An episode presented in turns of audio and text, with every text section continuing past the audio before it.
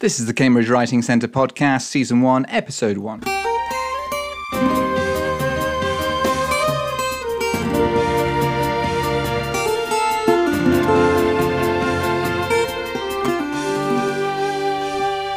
Hi, I'm John Stone. I'm an editor at Sidekick Books and I'm a writing lecturer at ARU. Let's start off with some poems and fiction recorded live. Earlier this year, we hosted the third Future Karaoke live literature event at ARU, and the theme was the Cambridge Book of Magic. Poems and stories were based on spells from a 16th century manuscript of necromancy, translated and published in 2015 by Dr. Francis Young under the pen name Paul Foreman. What you're going to hear now is extracts from that event. First up is Rebecca Watts performing To Remove the Guardians of Treasure, and that's followed by me reading a story, or rather a kind of fictional address, written by one of our MA students, Lisa Sargeant, and that's called Of Bat's Blood. Hello. Um, so yeah, I chose I chose to remove the Guardians of Treasure. No, I chose that as my prompt. I did nothing of the sort. Um, yeah, when I read that prompt, it made me. It, re- it reminded me that I had attended the Gold of the Great Steppe exhibition uh, at the Fitzwilliam Museum um, and made some notes that I had intended to do something with. So I went back to those notes. Um, the exhibition, if you didn't see it, contained loads of amazing kind of worked pieces of gold ornamentation treasures um, that were taken from burial mounds in Kazakhstan. And this is called spoils.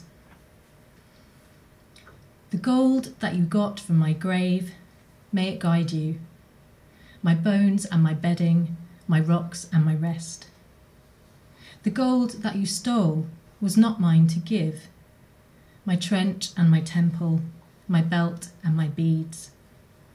A guardian, merely, of my good people's gettings. My antler and arrow, my turquoise and jade. Our clan's clever craftwork, our offerings to God. My talk and my dagger, my galloping herd. The cold ground yields not to your tools without force. My bridle and glitter, your altar and trowel.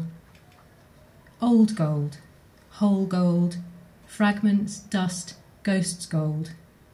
My wealth and my wastage, your gilt handed gloves. Thank you.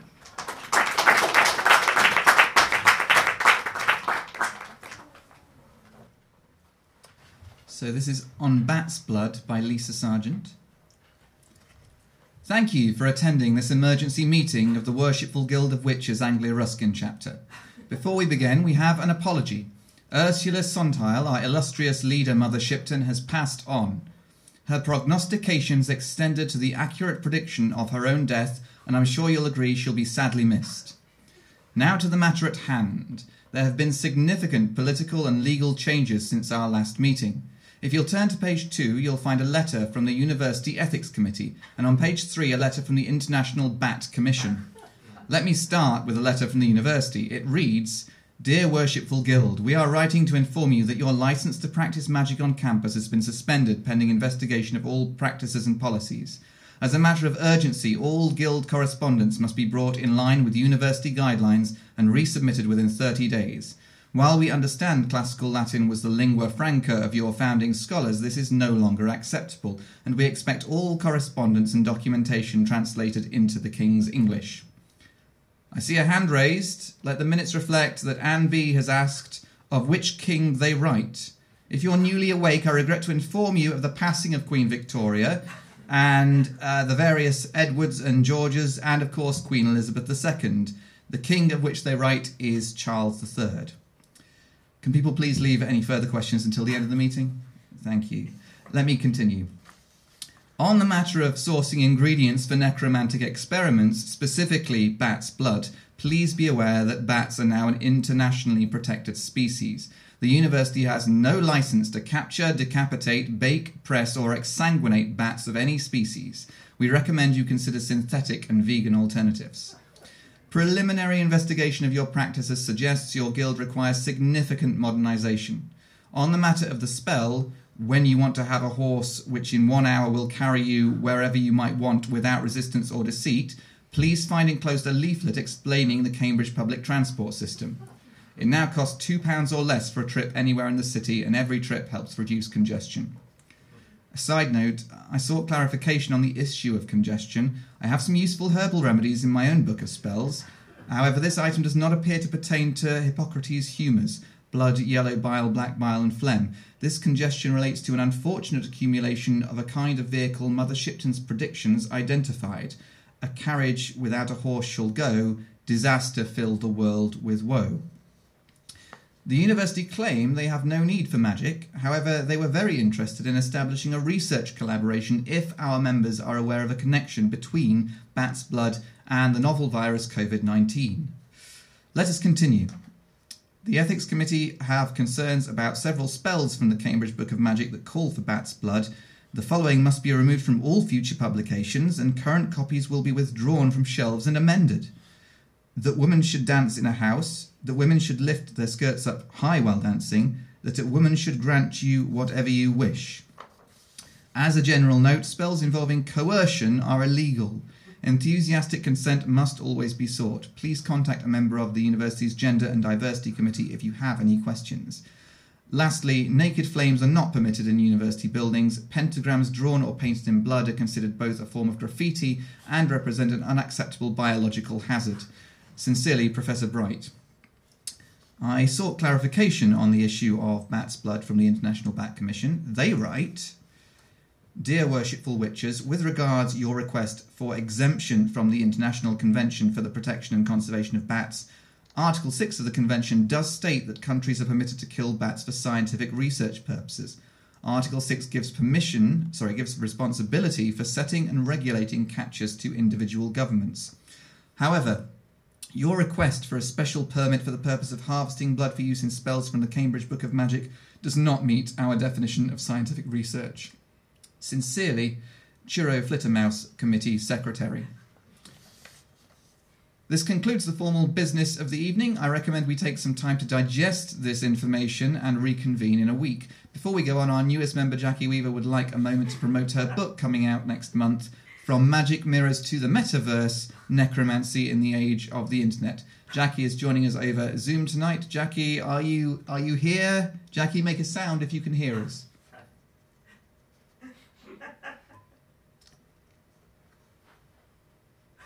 I'm afraid we've lost her. My seance skills are a little rusty. Thank you for your patience and good night.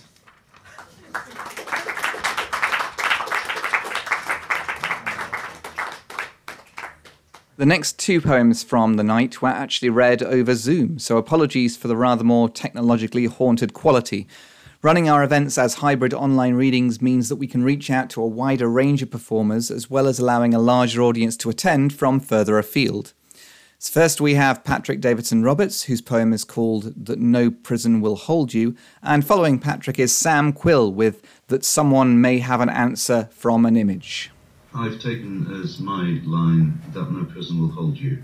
Um, and there's an epigraph at the top from Acts of the Apostles, book 16, verses 26 to 27, which acts as the context for this poem.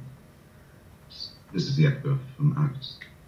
Suddenly there was a great earthquake, so that the foundations of the prison were shaken, and immediately all the doors were opened, and everyone's chains were loosed. And the keeper of the prison, awaking from sleep and seeing the prison doors open, supposing the prisoners had fled, drew his sword and was about to kill himself. That no prison will hold you. The jailer's boy, Simon, did not see his master raise the knife to his own throat once the noise had died. The rats were out through the hole in the wall before the last brick had fallen and the full damage understood. All night he had heard the whirling song of the men brought in at dusk. The loud sound of their pleading had split to the roar of incantation and demand. The jailer had known them on sight as men of danger and power, for who else could whip up a city? Who else could silence a prison packed with men who knew no quiet? As the howl of their ecstasy rose into the heat of the night, he had thrown Simon from the office shouting to get clear before all hell broke loose. Afterwards, the jailer had done as they said and submitted, that they might spare him from his charges, those men now loosed and growling revenge. Simon had seen none of this. He had heard the rising roar, stumbled, fell in the passageway. Firemen found him under the roof tiles and called it after the two men had left town. I'm going to pass over to Sam, just giving you a tiny heads up before I force you onto the big screen. One, two, three.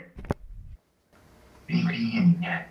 Uh, thank you. Uh, so, uh, I, this is, um, my poem is, uh, I did the, the, well, there are a couple of things I quickly need to, need to say, I think, um, in Venice, in the, uh, sort of, uh, comes from the, basically they developed a, kind of glass, um, which meant that they could make very good mirrors. And those mirrors, uh, were made on an island in Venice, in the lagoon.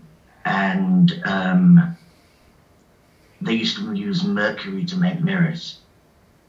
And mercury poisons your mind and turns you mad. Um, and this is a poem uh, called That Someone May Have an Answer from an Image um, about those mercury makers. It's a little atom around of a poem. Not far from my workshop, the lagoon throws then cools a fragment of the sky which to my mind is flawless, like my mind was before I started making mirrors. My days die to the light and senseless vapors of mercury. Now I can't understand the difference between swallowing the fly and the swallows flying. See my head balloon and shrink and billow Someone else is there behind me in the glass who is unkind, yet still too kin to kill. In him I scry this future that's already and so soon, so perfect, like the sky in the lagoon, that it is happening now, an effigy of what I am become. Take in your hand this glass which, being flawless, disappears.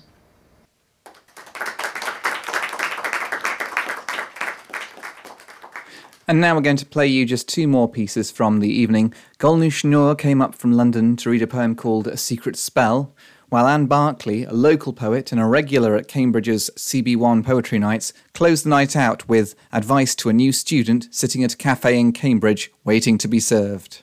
Hi everyone. Um, the spell I picked is um, to know about those things you desire. And the poem is called A Secret Spell.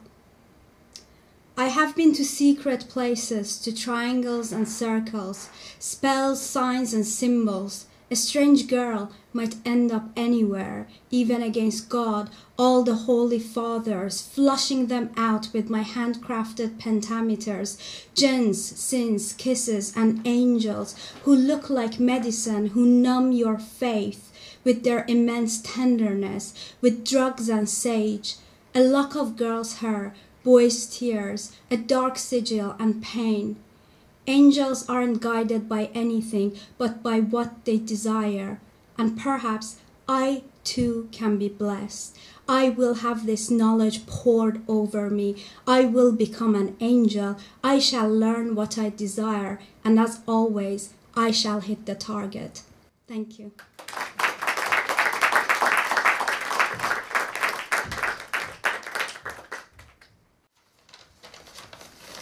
Uh, thank you, John, for arranging this fantastic evening, and thanks for asking me.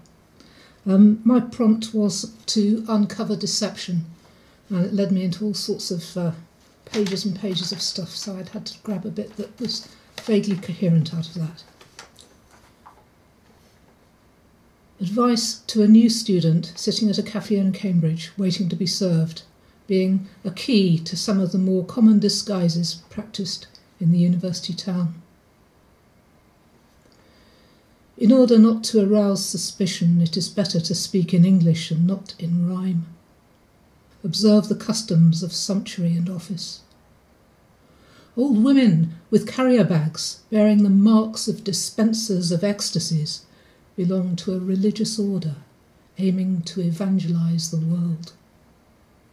Anyone with hands in pockets, indeed with pockets, could be concealing a notebook or a knife it is best not to comment. Electric scooters are mapping undercover neural pathways around the great brain of academia. Umbrellas are receiving devices. Those on bicycles with baskets could be secret police. Watch it. Or a night in jail. Those reclining in pushchairs and buggies are mafia bosses. Or professors, obviously. Their attendants, talking into hands, have learned to disguise an illness. Anyone driving a private car is only pretending to be lost. Anyone running could be a robber. Anyone dawdling or looking particularly harmless is trying not to draw attention before they march you to the one remaining cash point. Some people are pulling things slowly and thoughtfully at a great distance behind them. An elephant, a guided bus, a duck on wheels wait for it to appear. It is considered rude to remark on the eccentric. If you follow the rules, you will not be arrested. The rules change daily. Watch out for those with discreet earbuds. You will learn to spot the bulldogs and the spies.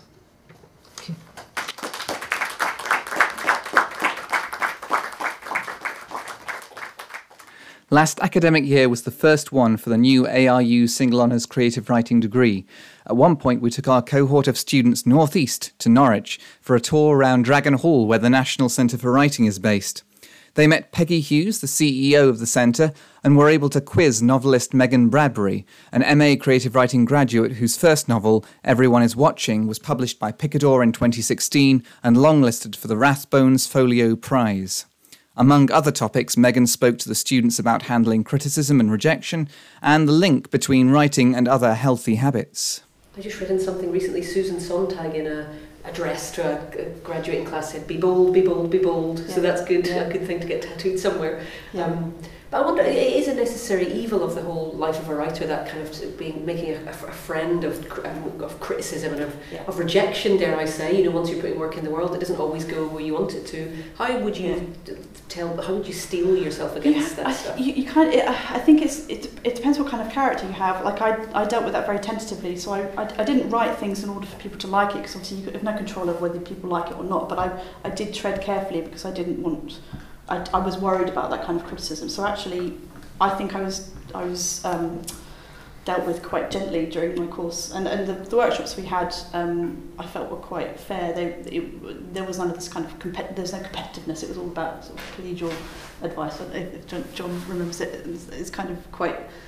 I found it quite positive. Um, Were you studying experience? Uh, we, mm-hmm. Our under, undergraduate, our undergraduate together, um, and um, yeah. So I, I, I think you, I think it becomes easier the more you start to define and understand what interests you the most. Because as soon as you take ownership of your own subject and your own process, you can have those conversations with people where they might not understand what you're trying to do, but you can say, no, but you know, I know what I'm doing, I know what I'm doing. But that does take a while. Um, I think it, this is where courses are really good because hopefully they provide an environment which is supportive um, and they're there to kind of hold you as you experiment a bit with that. So, so courses are great, and I'm really glad I I learnt it in a course environment um, where the teachers were mindful of, of um, the atmosphere being quite positive.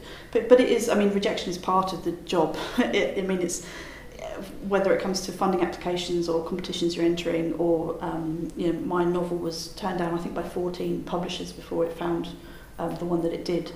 Um, and that, you know, it's hard because because you invest so much time and it's very difficult to dissociate your own self with what you've written. Um, and I know that ideally that's what you would treat it as a, as a separate kind of object almost, but of course that's difficult to do if you really care about something. Mm-hmm. Um, but I, I, one, one thing I think, another thing which is quite a useful thing to have in your toolbox is to make sure that as well as the writing that you're doing other things, other pursuing other interests. It might be sport or it might be cooking or you know something that's kind of unrelated to writing, something that gives you confidence makes you feel good. Um, I really wish I'd discovered exercise earlier in my life than I did because I think it would really have helped um, with with you know moods and sort of gen- feelings of general well-being. But of course, you can't go back and change it. Do they have a relationship to each other though? I'm Oh, thinking yeah. of what because I, I run and if I've got a thing at work or whatever, if I'm running, I'm thinking through it. Like yeah, I does ca- that absolutely, work it's in that hand to plot now. And to, to me, the, the Renaissance the, um, moment was when I started to sort of look at my life a bit more and say, well, I need I need to get fitter because this is absurd. I smoked a lot, I drank a lot, um, and wasn't really getting anywhere with my writing. And I kind of almost kind of felt that the two would be connected somehow. That if I could find a key to solving kind of one of them, that the other would follow. And that was what happened. It really was. And as soon as I so I took up. Um, running um, we just had a conversation outside about running and I'm not very good at it but I, I love it very much and it um, it's taught me loads about writing about pacing about um, about stamina about um, uh, learning to kind of enjoy the pain of it almost. Um, sounds very dramatic but um, and that it gives you time off. It gives you time away to to relax. I find running really relaxing but I think other people find you know cooking is you know a similar a similar activity, something that takes you out of your mind and out of these kind of loop thoughts. And I think that's one of the things that with writing it can be quite easy to get tangled in your own thoughts and in your own um, you know all these ideas and how do you get them out and it's very difficult to do that but if you're doing an activity which physically removes you from that kind of looped thinking you can return I find return to the work and actually whatever the, was the problem has been resolved somehow and you don't quite know how that's happened, but it's um, it does work that way. Um, yeah, it completely changed my life. But also, I, I felt like uh, doing exercise, which for me, like you would to say to anyone at my high school, if I met them now and say, "Oh, I really love long distance running," they would laugh, laugh, laugh. I mean, they couldn't think of anything more ridiculous because it's not my character. And I think I taught myself, "Oh, you don't do exercise. You, you're not this kind of person that does." these things. And as soon as I changed that, I kind of felt, what else could I do? What else could I do? And so the writing really proved it. it they went hand in hand. Yeah. I think something you just said there made me think that as writers, you're the only people who have access to this particular world. You've invented a whole world that o- until the point of publication only you know about. I mean, it's kind of a, Yeah. it sort of seems like a no-brainer that you would need a different place to be away from that or to come back to that world from somewhere else. Do you know? It, it would it would make sense, but I think so few. I, th- I think for me anyway, the part of the process, or at least in the early days, where I was really trying to figure out what on earth I was interested in, because for a long time I didn't know, and I went through all my education, learning the theory, but not experimenting with the subject and not trying to actually uncover what it was that interested me, which sounds rather absurd, but uh, that's what happened. Um, and I think you you have to kind of understand that that's what that that's what you're doing that that there is a process there's a physical process of writing there's all the sort of anxiety that comes with that with you struggling to find a way to get down to what it is you're trying to say um, whilst also not kind of um, investing all of your self-esteem in it as well. So it can be it, it, it's that idea of kind of um, finding something which just allows you to return to yourself almost like with a clean slate is really important. Um, and yeah, I think I, I've, I've often thought that creative writing courses would do well to to look at it to introduce kind of like exercise regimes or some kind of like a Bauhaus kind of mentality of the healthy body, healthy mind. Yoga session. Uh, yeah, no, I really. It sounds really pretentious, and it doesn't have to be yoga. It could be like dancing or something. I Several but- jumps. but just something that takes you out of yourself and um, relieves that pressure a bit. Thanks for listening to this first episode of the Cambridge Writing Centre podcast. Next episode, we'll be interviewing shape shifting hyena poet Fran Lock. Stay tuned as well for the official launch of the centre this autumn semester. See you then.